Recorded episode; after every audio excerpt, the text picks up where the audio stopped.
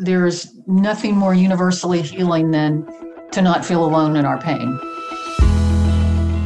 So many of us go through life feeling out of touch with ourselves, others, and the world around us.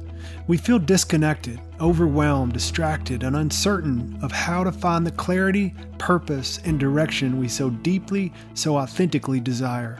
The Living Centered podcast is an invitation to another way of living. Every episode, we sit down with mental health experts, artists, and friends for a practical and honest conversation about how to pursue a more centered life, rediscovering, reclaiming, and rooting into who we truly are. Hey, I'm Miles Adcox. And I'm Lindsey Nobles. And welcome to another episode of the Living Centered Podcast. This week, our guest is our own Cindy Westcott. She has too long of a CV and bio to even begin to cover, but here's just a little bit about her work. She serves as a senior clinical advisor of Milestones and has over 30 years' experience as a licensed clinical social worker and trauma expert. Her experience includes over two decades in private practice as the founder of the Psychological Trauma and Wellness Center. She also has developed and facilitated inpatient specialty programs for suicide prevention and for the treatment of complicated grief and PTSD for hospitals. In addition, Cindy has developed and facilitated IOP treatment programs for adults, partial hospitalizations programs across the country for treatment of traumatic grief and traumatic stress. She is level two EMDR. She utilizes a lot of other innovative therapies. She trains and speaks across the country on topics including trauma, culture diversity, women and empowerment, adult children of alcoholics, eating disorders, in addition to other topics related to grief and trauma recovery. Cindy is one of the most amazing people that I've had the opportunity to work with in my years in this field. And when we started our long term program here at Milestones, she was the person I immediately had in mind. I was like, if we could just have Cindy's mind and her brain and her heart imprint this program, then I just know it's going to change so many lives. And it took me a few years to convince her to move to Onsite full time and, and take the reins at that program. But boy, has she done just that and more. She's just a friend, an incredible colleague, and her brain is sharp as it relates to some of the things that are so relevant. And I'm excited for you to hear this conversation. Yeah. Anyone that's around Cindy for more than a few minutes realizes that she is brilliant. I mean, she has just got so much knowledge packed in her head. And so it's so fun to get to learn from her. But what I love the most about Cindy is how she approaches her work with such empathy and understanding and helps us all start to see trauma and our own personal life experiences differently. She really helps connect the dots between our own personal experience and what is happening to us biologically, the science of it all. And it's so fun because it helps us feel more connected and less alone in our grief and our trauma. Hope you guys enjoy this conversation with Cindy. Here we are, Living Centered Podcast. One of my favorite people on the planet, Cindy Westcott, is with us today. Welcome, Cindy. Thank you. Really glad to be here. I'm excited to learn today. Glad to hear that. Thank you. Yeah, so uh, we'll just jump right in. Uh, Cindy, you know, we're I'm excited because there's a variety of topics that I want to uh, spend time with you around uh, on our podcast here, and you know, you're going to be a reoccurring guest. So those of you who know Cindy, who've experienced her here at Onsite or on some of our webinars, you may be itching to hear her talk about some of her other topics of expertise. Um, just recently did a webinar on narcissism, which was so helpful for so many people. Thousands of people tuned into that. Uh, and I'm sure, and there's some other things too that I know you've heard her talk about, but just be patient because we're going to roll those out kind of one at a time to where we'll be talking about different topics. But one of one of the things that we thought would be really important to talk about, honestly, in general, just in any season, because our I think our understanding around this topic has just expanded uh, substantially. And I still think we have a long way to go in terms of mm-hmm. our collective understanding of uh, trauma, uh, psychological mm-hmm. trauma. And, you know, you spent your whole career uh, working in and around trauma. You've been in a lot of different settings. And of course, you've curated our uh, longer term residential program specializing in trauma down at Milestones. And in this season, uh, we're excited you're going to be uh, speaking more, doing some writing, uh, continuing to curate programming down there and across all of our forums. But for this this group, uh, we want to just uh, help unpack and understand a little bit more about trauma, how it might be impacting us individually, I think us collectively, the people around us, and maybe some things that can be supportive of all of us mm-hmm. as we navigate uh, this season. So let's just start there, like your your understanding of trauma and how you've seen it evolve over the years. Mm-hmm. Yeah, and in 33 years, I have seen lots of changes, and I'm happy to say most of them are are very positive. It's very exciting actually to see the growth uh, that's occurring in this field and mainly that's because it's provided us with the opportunity to develop tools and modalities that you can see right in front of you are actually creating a physiological, mental, and emotional, and sometimes spiritual healing for the person that you're working with. And it's not so much the modality as it is what we've learned about the body and the mind and the brain and how the mind and body hold trauma in a certain part of the brain and why it continues to create symptoms sometimes throughout our lives you know there's still a lot there's still a lot of us that believe we should be able to put the past in the past. We should rise above our pain. We should somehow stop dwelling on it. That's a favorite that people say i need to stop dwelling on this. And so much of the research is now showing us all the answers as to why people can't stop dwelling on it, um, why it continues to affect us the way it does. And in the many years that I've been in this business, I've seen more and more and more that all humans we carry a story with us. And we're happy to share the parts of our story that are joyous and exciting and fun. And yet we still carry a lot of shame if we're talking about experiences that we've had, especially in the remote past or in our childhood, that we're that still hurt, or that we somehow can't let go of.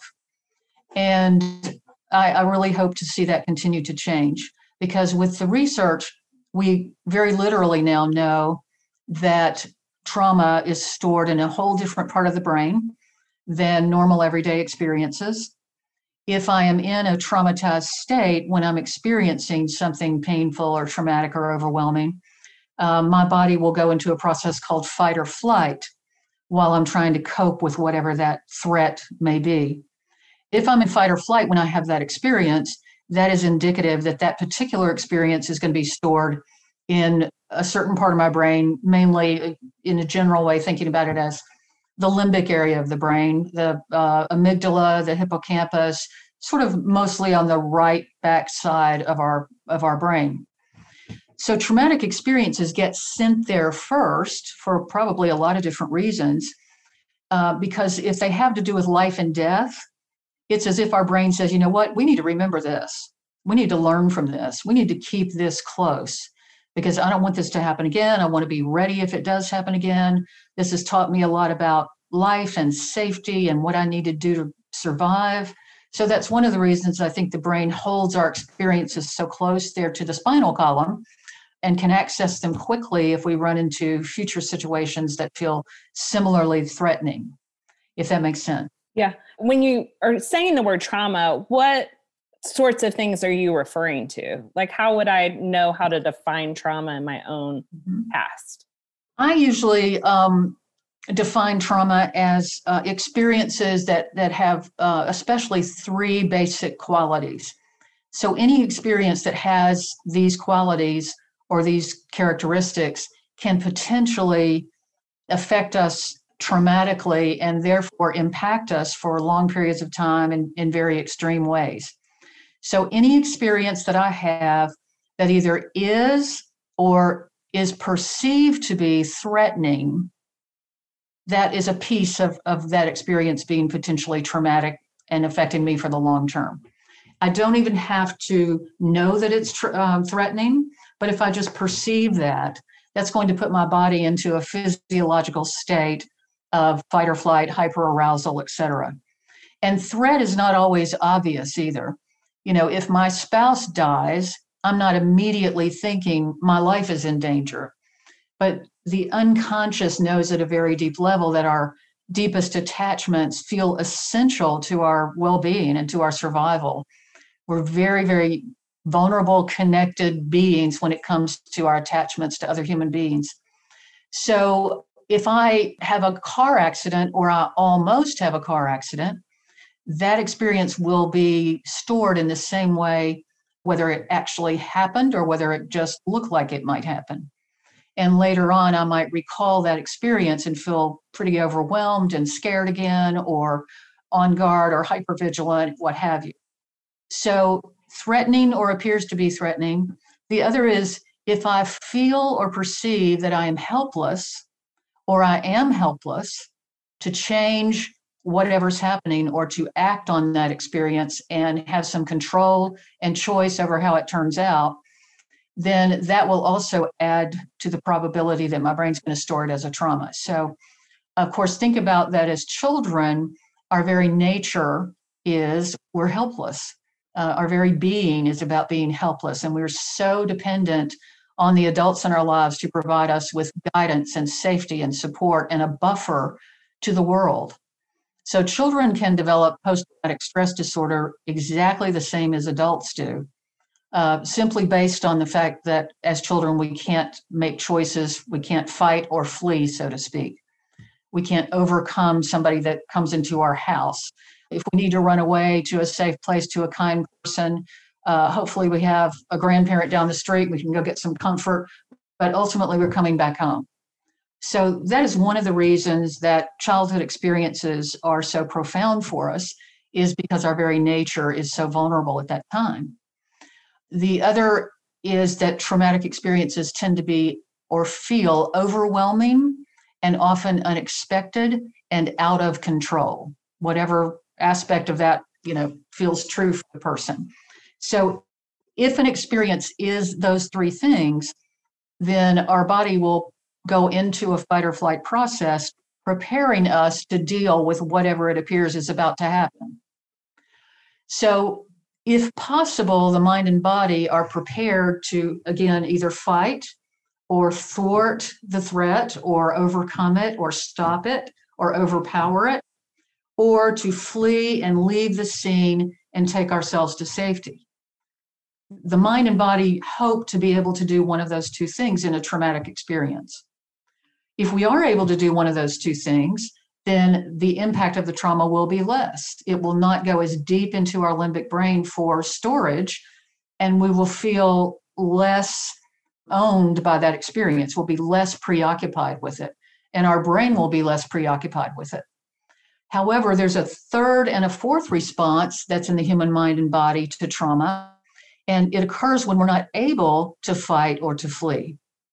And the autonomic nervous system actually makes that decision for us. It is not a conscious process. If I'm in the middle of a, a trauma, I'm not really thinking, well, should I fight?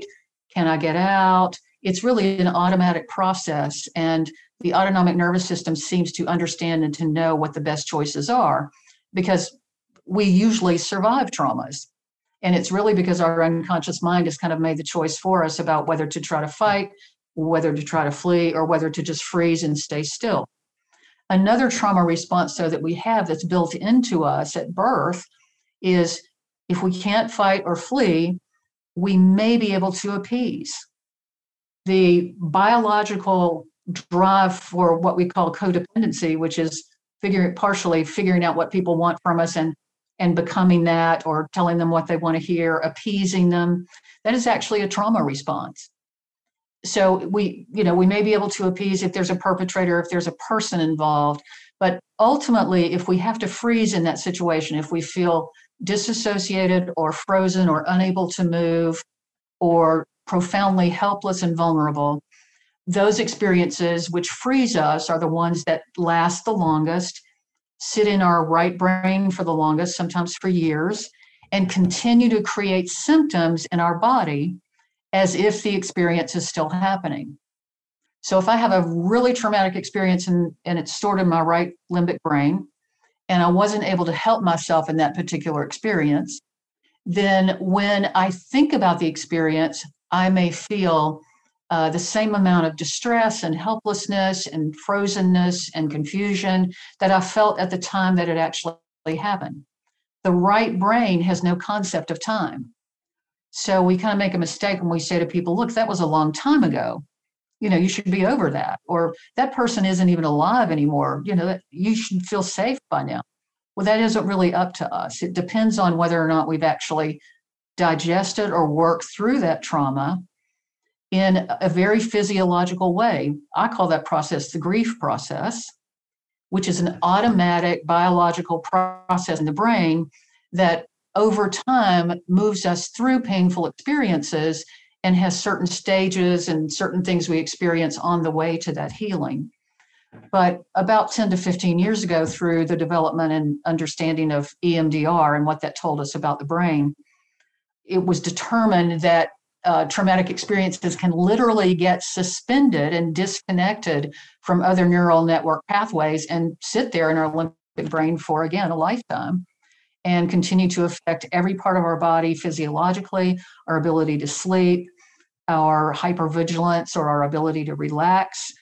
Uh, the brain will hang on to negative core beliefs that we've associated with those traumas, such as it's somehow my fault, I'm not a good person, I deserved that, those things that we know intellectually aren't true. But one of van der Kolk's, Bessel van der Kolk's greatest discoveries was that the brain doesn't work from the top down, it works from the bottom up. So experiences will override our intellectual understanding or hmm. determination or uh, intelligence, as we say at milestones, but only 100% of the time. it's all, um, gosh, it's just fascinating and so important. One of the things that is maybe the most profound to witness is when people come to one of our offerings a, a workshop, a program, even a, a, professional training or milestones and they're unsure about uh, what they've experienced uh, that could be traumatic and how it might be um, affecting them now and, and how it might be holding them back going forward because all they know is is the side effect of trauma that they may be experiencing mm-hmm. one of the common things that happens when people have unprocessed trauma which you may be you, you may list those but i know some of them are anxiety you know depression mm-hmm. often addictions mm-hmm. and there you know there's some others that uh, and you, you can speak into those shortly but usually someone might show up having the experience of significant stress or anxiety. And let's assume that they've come to you for that and don't even know that they might have a trauma narrative driving it underneath. One of the most powerful things where I was going earlier is at some point in their time with us, we will show them and share with them what you just started, which is the the actual science behind trauma. Here's what's happening in your brain. And what it does for people is it humanizes in a way that you mm-hmm. start to lights bulbs start to go off your eyes get a little brighter because you're realizing that i thought this was a character defect.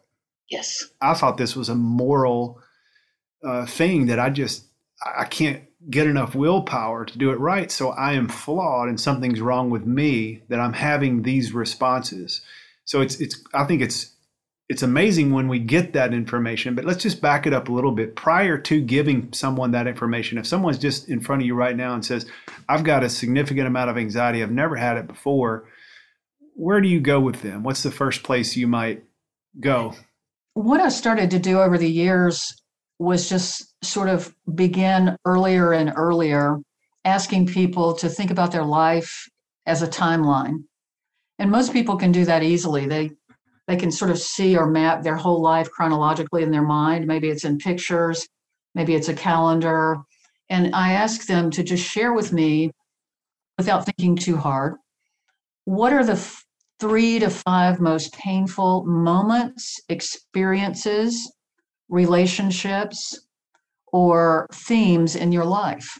What three to five things, sometimes more than that, but usually around three to five things have impacted you the most in a hurtful, negative way. And it's very surprising that people usually know right off the bat. Well, it was because I could never do enough to please my father, no matter how hard I tried.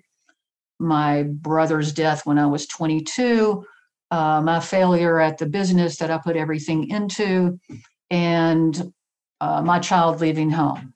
You know, and people can just name it. And that's usually where we start. We map out what we call life defining experiences or target scenes if we're going to do EMDR. And we just sort of start writing them out, putting them in boxes. Sometimes people will draw a little picture of what they see in their mind when they think about that trauma.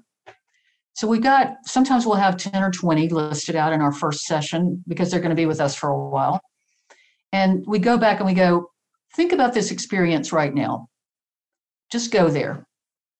Your body's going to tell you the truth because the body takes its directive from the limbic brain, not from the intellect.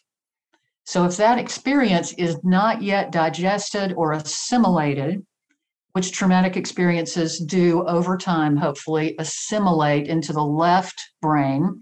That's when we really are over them. We feel more peaceful about them. They don't preoccupy our mind. They don't set us up for repetitive mistakes or hypervigilance.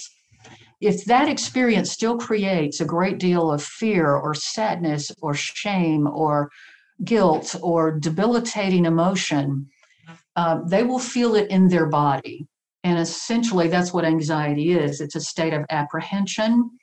Uh, it's usually felt in the stomach.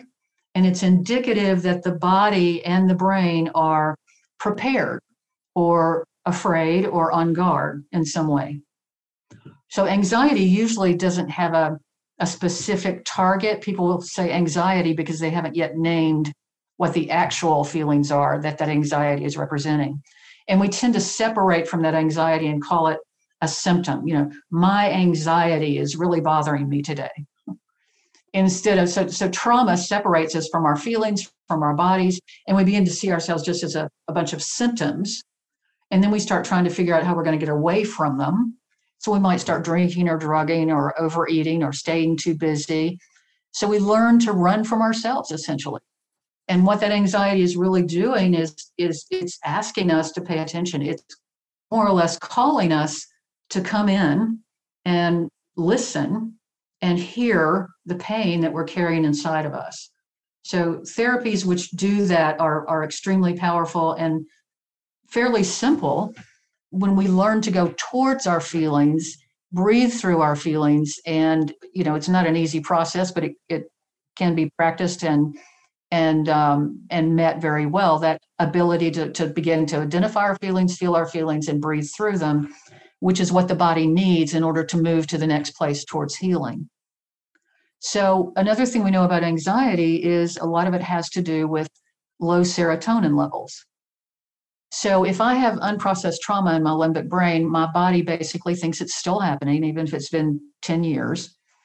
And if I try to go to sleep at night into a normal sleep process, ideally I'm going to go down through four levels of sleep, right?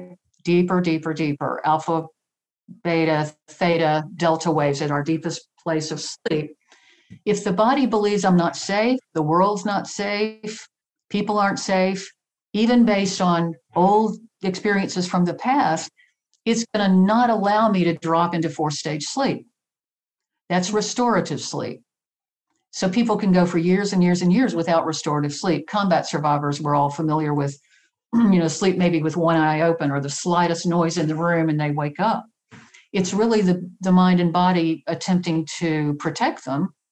But when we start missing that four stage sleep, all of the hormones and chemicals in our body start to get thrown off. Inflammation starts to build up in our in our cells, um, and in particular, serotonin, which is the neurotransmitter that helps us feel confident and calm, uh, begins to be depleted. And 80% of serotonin is in our our gut, in our belly, and that's where we begin to feel the symptoms. And, and the reason I wanted to start with anxiety is I think, you know, it's, it's something that people can tend to get their mind around uh, versus trauma, which often we have a narrow, constricted view about. You know, and I, I like to eh, define trauma as anything other than nurturing because it, you, think about for people that didn't fall in that category of overt trauma, like traumatically losing the loss of a loved one, having abandonment from a, a parent. It might be at your crucial stage of brain development, somewhere around adolescent, 16, 17 year old, years old, you, you lost a, a, a boyfriend or a girlfriend.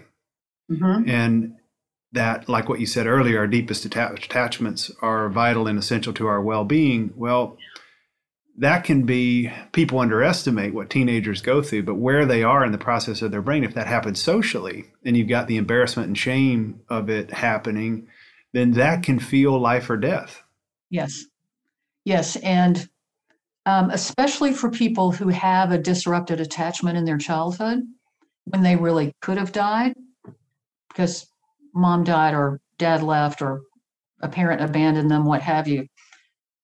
When I experience that later in life, if I haven't healed those original wounds at a cellular level, my body is going to react and tell me that I'm dying because it's reminiscent of a prior experience. And if it's similar enough, the body will default into reacting to it as if it is that original experience again. I've always found it fascinating that one of the number one things ever written about in a song is heartbreak, heartache. And ultimately, we're writing about trauma, mm-hmm. but we're not calling it that. It's mm-hmm. it's the way and and and the way we're putting that out, usually through the writer's own experience or writing about someone else's pain, is yeah. it's taking the pain of the world, digesting it, putting it into a, a, a, an experiential process that then serves as support for millions of other people that right. they can leave their experience for a moment and help process or digest some of their pain. But what we're really talking about is trauma. It's just heartbreak, heartache is more accepted. Right. And there's nothing more universally healing than to not feel alone in our pain. And one of the most difficult experiences of whatever our pain is, no matter how profound it is, is to be alone in that. So even listening to a country song and hearing that person, whoever they may be, expressing that they've had the same pain, even if sometimes we know it's just a song, it may not be. Um, we feel again what we crave the most in life, and that is connection to other living beings, other humans. Hey, friends, Mackenzie here.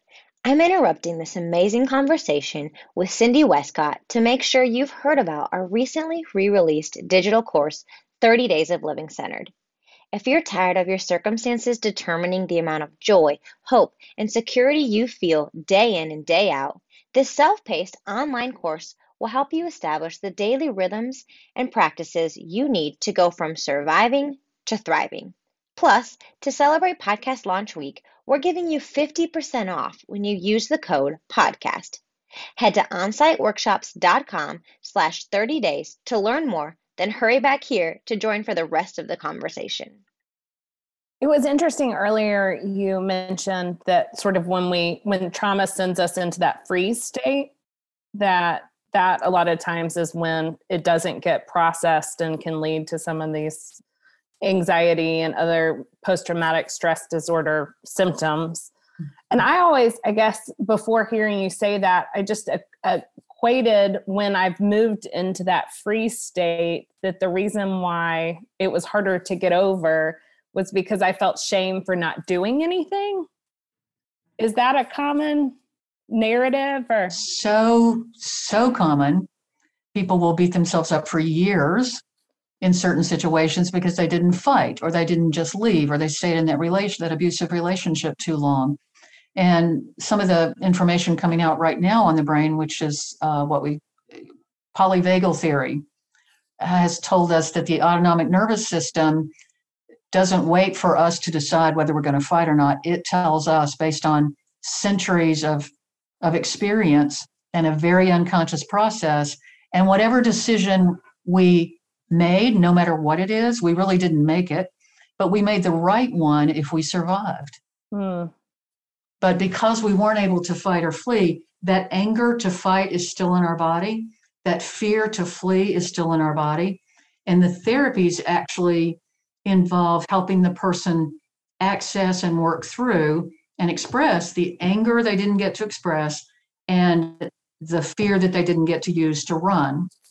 And if those stay in the body long enough, the fear turns into panic attacks and anxiety, and the anger turns into depression, internalized anger often becomes depression or a feeling of being sort of living in concrete and, and feeling numb or uh, disconnected from ourselves.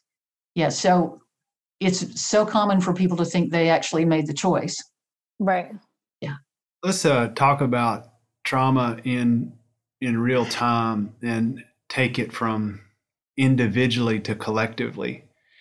You know, I think there are so many threads that are relative to how you adapt and what resilience you have on board later has everything to do with your historic and current environment. Do you feel safety and secure attachment around you? But what happens when the world gets turned on its head? You know, we're having this conversation in the midst of a, a global health, uh, the greatest global health crisis we've ever seen, maybe we'll ever see. Explain what we all might be experiencing right now as it relates to trauma. Well, I've been fortunate enough to to listen to a lot of trauma survivors talk about and be able to put words to what it is about this pandemic that has created such a profound and intense response in themselves. Many of them have been milestones clients before. We've called and checked up on them, followed up with them just to see how they're doing. And I had one client who said that I called and she said, you know, it's like, um, and she's a profound trauma survivor, lots of abuse, etc. has done a lot of work in healing. But she said, it's like there's a perpetrator outside. I know they're out there. I can't see them. I know they're lurking. I know they can kill me. I know they've already killed a couple of people that I love. And I feel powerless and helpless and terrified. I feel frozen in my home. I feel rage because I can't seem to take control and I don't I don't know what to do with this. I've got to isolate from the people that I love the most. I feel alone. She worded it so beautifully. And also, the feeling trapped is always a huge theme, or most of the time, for trauma survivors. If I've been a trauma survivor where I have been trapped or contained, or the victim of a violent crime, or sexual abuse, or physical abuse, or what have you, sometimes my greatest fear is any kind of sense of being trapped. So a lot of people have developed panic attacks as a result of feeling like they're trapped in their house and they just can't go or they can't leave. It tends to open the filing system in the brain of other times when I couldn't go and I couldn't leave. It's interesting how the brain stores memories by theme. When we're experiencing something in the here and now that's got a theme of I'm not good enough, or I'll be abandoned, or I'm alone, or I'm going to die, the brain will access other memories almost as a way of saying, well, remember this, remember this, remember this. Here's how we survive that. It will tend to pull all of that up and we'll be reacting to all of those traumas all at once, uh, which truly shuts us down and makes us feel terrified and frozen. And I think for me, just listening to you process, so much of that has rung true in this season. But it's the idea that I could do everything right and I still can't control sort of if I get sick or, you know, like it feels so much bigger than what I can control, I guess yeah. is the easiest way to say it. Yeah. And feeling helpless may be the very worst feeling that human beings can experience, especially under threat.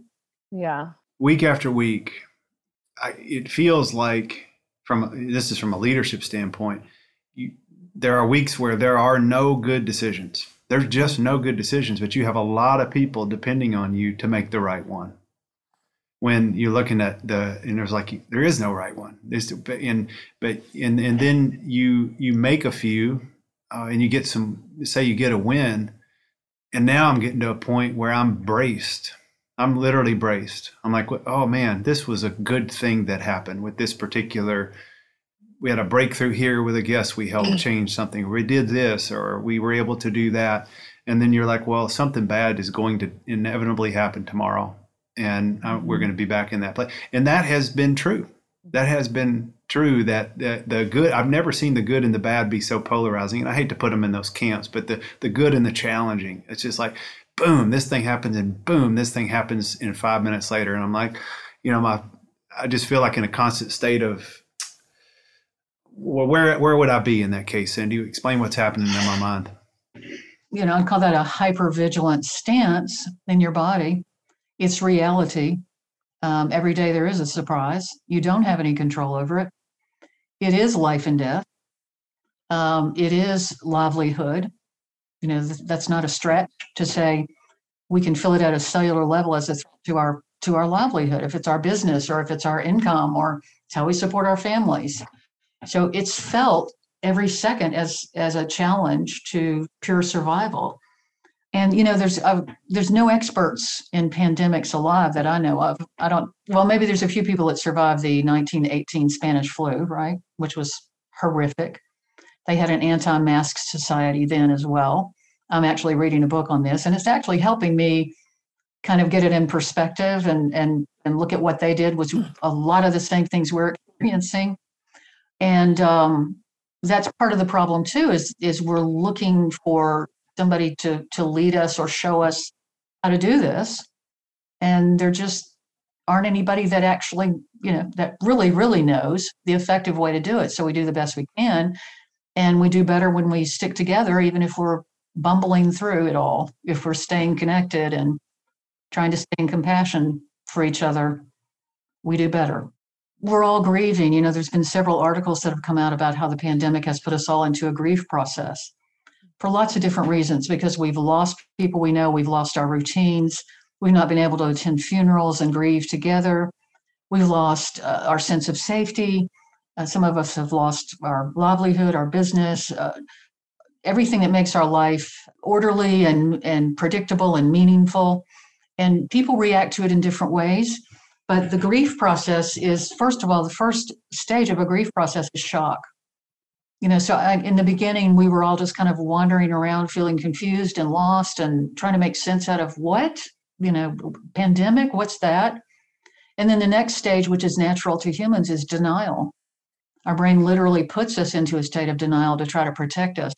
We don't want to stay there, but it's a um, it's a healthy response that helps us kind of back up from the reality of what we're about to have to deal with and and kind of look at it in a softer way without as much alarm. Then we do bargaining. So bargaining is if then. Well maybe i'll just maybe i'll just gather with a couple of my friends or maybe i'll get the n95 mask instead of the cloth one and that'll be easier or maybe i'll just go to the store just this once uh, we're trying to change the reality and then we get into guilt, which is a sense of control. And I think people tend to deal with trauma in one of three ways. Some people fight it. We're fighters, we're neurologically fighters. And if we're threatened, we go into anger. And others of us go into running or escaping or hiding. And others of us just sit and stare into space. And I think it's everybody responding to the same thing, and that's fear. Then we move into sorrow and sadness. I mean, I think I've, I know that I've broken down just out of nowhere several times during the last eight or nine months. And I, I don't even know what I'm crying about, but I'm crying for the loss, for my own losses, but the loss of the world. Somehow it feels like the whole world is suffering. And then the anger. You know, anger is an inevitable part of grief. And I don't want to make this um, this conversation about trauma completely pandemic specific because I hope people listen to this for a long time and have takeaways uh, around trauma, but just plug in whatever might be going on in your life. I think in an environment like this, when you learn to hold space uh, for one another and you value the humanness in you, you value the humanness in, in, in other people, then our guard goes down a little bit. Totally. And, you know, as you say that, I'm thinking about the reality that physiologically our bodies are in a fight or flight response, which we also know shuts us off from much of our perspective and puts us in an immediate kind of process. And we're in an emergency place and we're not as able to reason or look at things in a perspective or step back, as you were saying, because literally we're all in that space. And um, it's hard to reach the deeper, more wise parts of ourselves in those states. Which is which is why I guess the the the importance of of voices and advocacy and people fight. You know, we're watching what's happening in our own state here with Tennessee being the the number one place of transmission in the world right now, and every medical professional in the state across both aisles is pleading with our governor to do a, a mask mandate. And we all were on the edge of our, a lot of people were on the edge of their seats. I'm sure people were on the other camp of hoping he wouldn't, and he didn't. He came out and did a statement uh, and, and, and didn't. And I was just, I wonder what space that that leadership might be making that decision from. I wonder what wound, I wonder what, and because I immediately, it's so easy to go to political agenda, of course, and money and votes, but there's probably a deeper narrative running there that I think everybody that's like, fight, fight, fight, I can't mm-hmm. believe, I can't believe, instead of, I wonder if there's a different way to get to the outcome that we hope for in a more effective manner. But like you said, when you're doing it in the middle of a crisis or trauma, you don't have a lot of mm-hmm. time. yeah. But I'm like you, that the more time we could take to go deep, we would always, 100% of the time, be able to make sense out of anybody's response to this or how they're faring with it or how they're feeling. It's always going to be traced back to core experiences, core issues, things other than just temperament or anything conscious. So I I believe when we're very very angry, most of the time we're very very scared. And anger is a natural response to threat anyway. I think that listening to y'all talk about this like it just is really helpful to like give permission to like call this pandemic traumatic and and to own that that that's happening and i also noticed my own tendency sort of in that that grief model that you quickly went through to like move really quickly to acceptance mm-hmm. and i think sometimes i neglect the feeling parts i'm not great at the anger or the sadness piece of it and i think even with this i've noticed how after having to shift plans a couple of times and really having to grieve christmas in a lot of ways the way that i usually would spend it with my family that that that's something that i need to carve out time to go back and do is mm-hmm. to feel the feelings around it and to own sort of what it's costing me and give yeah just have grace and empathy for myself mm-hmm. and all those feelings. And to actually expect different feelings as as we heal as inevitable. We a lot of us want to jump over grief. If somebody hurts us or something we want to jump over everything and say i forgive you. And we're much more likely to, to forgive if we allow ourselves to go through all the other feelings that naturally come before that. Is there any sort of practical tips on how to do that well? Well you know journaling is is so powerful it sounds like a simple answer, but there's plenty of research on uh, the immune systems of people that journal daily. Mm. Gratitude is huge. We know that it changes the wiring in the brain. You know, there was a study on depression in France, a very large study. Apparently, this was a huge group of people who suffered years and years and years with depression. And they gave them about 50 different types of interventions to each. Well, they gave out, you know, you, this group will do this, this group will do this the number one intervention that made the biggest difference for this particular study was people taking omega 3 fish oil. But the number two, most effective, was they gave this group of people the assignment of at the end of every day, they were to write down three good things that happened that day. Now, this group, though, had to add something else to it, and that is here's three good things that happened today, and here's why I think it happened. Whereas the group that just wrote down three good things that happened this day that I'm grateful for and nothing else, we're sort of way down the line in the, you know, in, in the 20s somewhere. So um, journaling is is very, very powerful. And just being authentic and being real and talking to the people we can be honest with is, is our greatest hope for uh, being resilient. Just telling the truth about how hard it is or how much we're struggling or how mad we are. Mm-hmm. Yeah, it's really good.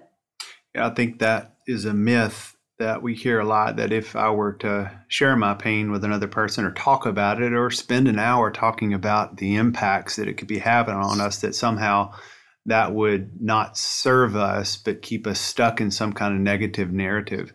And mm-hmm. actually, it's 100% the opposite. What keeps mm-hmm. us stuck is when we keep it below the surface. We've just, oh gosh, I've seen it from 20 years of my career in mental health it, over and over and over again. But another thing I think that's important, you know, Lindsey, in, in reflective to what I was talking about early, earlier on, you know, it's important, I think, when people are in individual or collective trauma to empower and to give people their voice. And you can do that and have structure, containment, and boundaries on board. And one without the other is, I think, dangerous. So when we bring people into our environment, uh, for instance, our, our milestones environment, and they've experienced or are in active trauma, one, we realize somebody suppressed your voice. And so it needs to be heard here. So we're not one of those dogmatic programs that tries to shove change philosophy down your throat without you having to say in what you're here for. We want you to be empowered to make the change we believe you can make. But we also don't say we have no guidelines here, you know, just do whatever you want. Because if we did, it would be irrational, uh, irresponsible, and unsafe. And so you can have both and. You can have containment, you can have guidelines, and you can have boundaries, most importantly, boundaries and you can empower and give people and yourself a voice. And I think when those are integrated, then we start taking the natural steps to be able to tell our truth safely, to be able to listen and hold other people's truth safely, and to begin to process step by step some of the adversity that we experience and nobody really escapes along the way. So I think we've got this huge obstacle that we're we're all facing right now. As Cindy is has shared eloquently around how our brain works and our filing system works in our brain that for many if not most of us a season like this is going to activate historic adverse circumstances mm-hmm. and so we've kind of got both that we're navigating but what we we sit on fortunately it's part of the benefit of doing our work is we don't just see and hold space for the pain and tragedy we also see and are inspired by the recovery and the resilience and the growth that happens post adverse or traumatic experience. And in some mm-hmm. cases, I can tell you the number of people, me being one of them, that what I have overcome has helped me because of what I've done with it, has helped me become who I am today. And I don't know that I would have become who I am today without it. I, I want to be careful not to use that cliche uh, you know, of it was all on purpose and all that stuff, and that because some of the stuff right. that happened to many of us should have never happened. It doesn't deserve or belong to you. But what you get, what you do with it, is yours and can be owned collectively in a community. So I say that to say we've historically navigated our own traumatic circumstances on an island. And we were lucky and if we were lucky we'd find a small community of people on their island or to come to our island that we could relate to. We cre- we have an island here on the hill at onsite every week intentionally. We create our own island of people who don't come here celebrating their highlight reel they come here with their guard down and they find a safe place to own all the parts of themselves. But now we find ourselves that everybody is on the same island. And we're all experiencing trauma together at some level. And so you could see this as the world's greatest obstacle. If we handle it like we've handled it historically after significant traumatic events in the world where it just wreaked havoc for decades and mental health statistics shot through the roof which they are they're there now or collectively we could come together and do something a little differently. I think if we have more empathy on board for ourselves and other people, we might have a chance to come out of this thing as humanity better than we came yes. into it. Yes. So that's the exciting part about understanding more, I think, about trauma and how it impacts mm-hmm. our brain, how it impacts our world. And Cindy, I've seen you do a an hour and a day long presentation on trauma and there's so much more that we could have got into in terms of the nuts and bolts and the science of it but and we'll have time we'll do some more of this as we go but for today i just wanted people to get a sense of what's happening so that hopefully if you've got a low shame ceiling in your own story of thinking that how your body or your mind is responding right now has something to do with that it's your fault you know that I hope we've raised that a little bit mm-hmm. and given you some more understanding and empathy Yes. about who you are and who you're becoming. And so, as we kind of start to close out the conversation here and land the plane, I guess you know what would be some hopeful messages that that you've seen and experienced that you might provide for people that are listening to this today that might feel stuck. Somebody at the very beginning of this conversation that might have, when you said, when I gave you that example of someone in anxiety, and you said, well, the first thing I might have them do is just say, thank you, your life in a timeline and go back to what if those people that actually did that, they went back to those one, two, three things. And that might feel overwhelming for them right now. You know, what's what would you want them to know?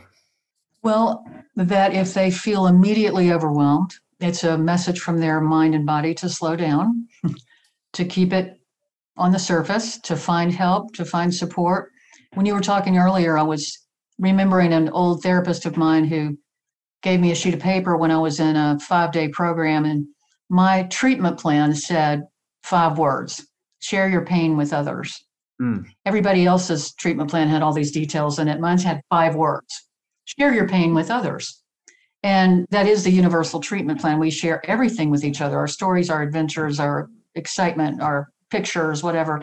But we're created to need each other. It's not weak to need each other, it's healthy to be interdependent. And we as Americans, especially, consider it weak to need anything uh, in a general way. Um, we think we're supposed to tough it out or somehow we're, we're failing.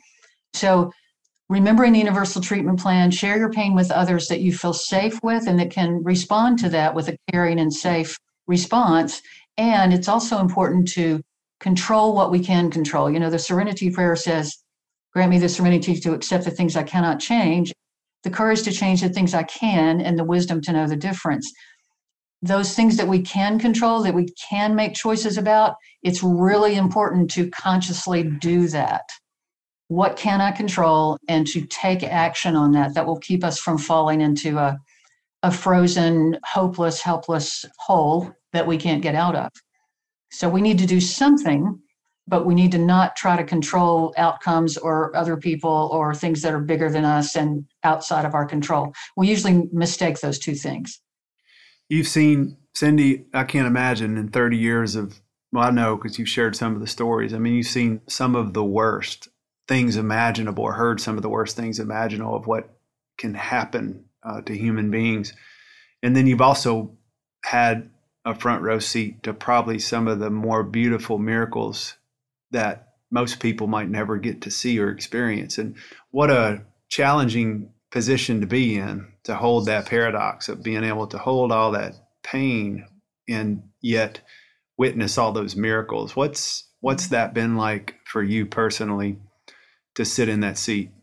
Every day of my 30 plus years, I've been humbled and honored to sit with people who choose to trust me enough to share their pain with me when most of the time they don't have a clue who I am. There's no greater honor than to hold space and bear witness to another human being that's walking through this journey of, of healing. I absolutely believe, and yes, I have heard some things that I am surprised I actually survived hearing.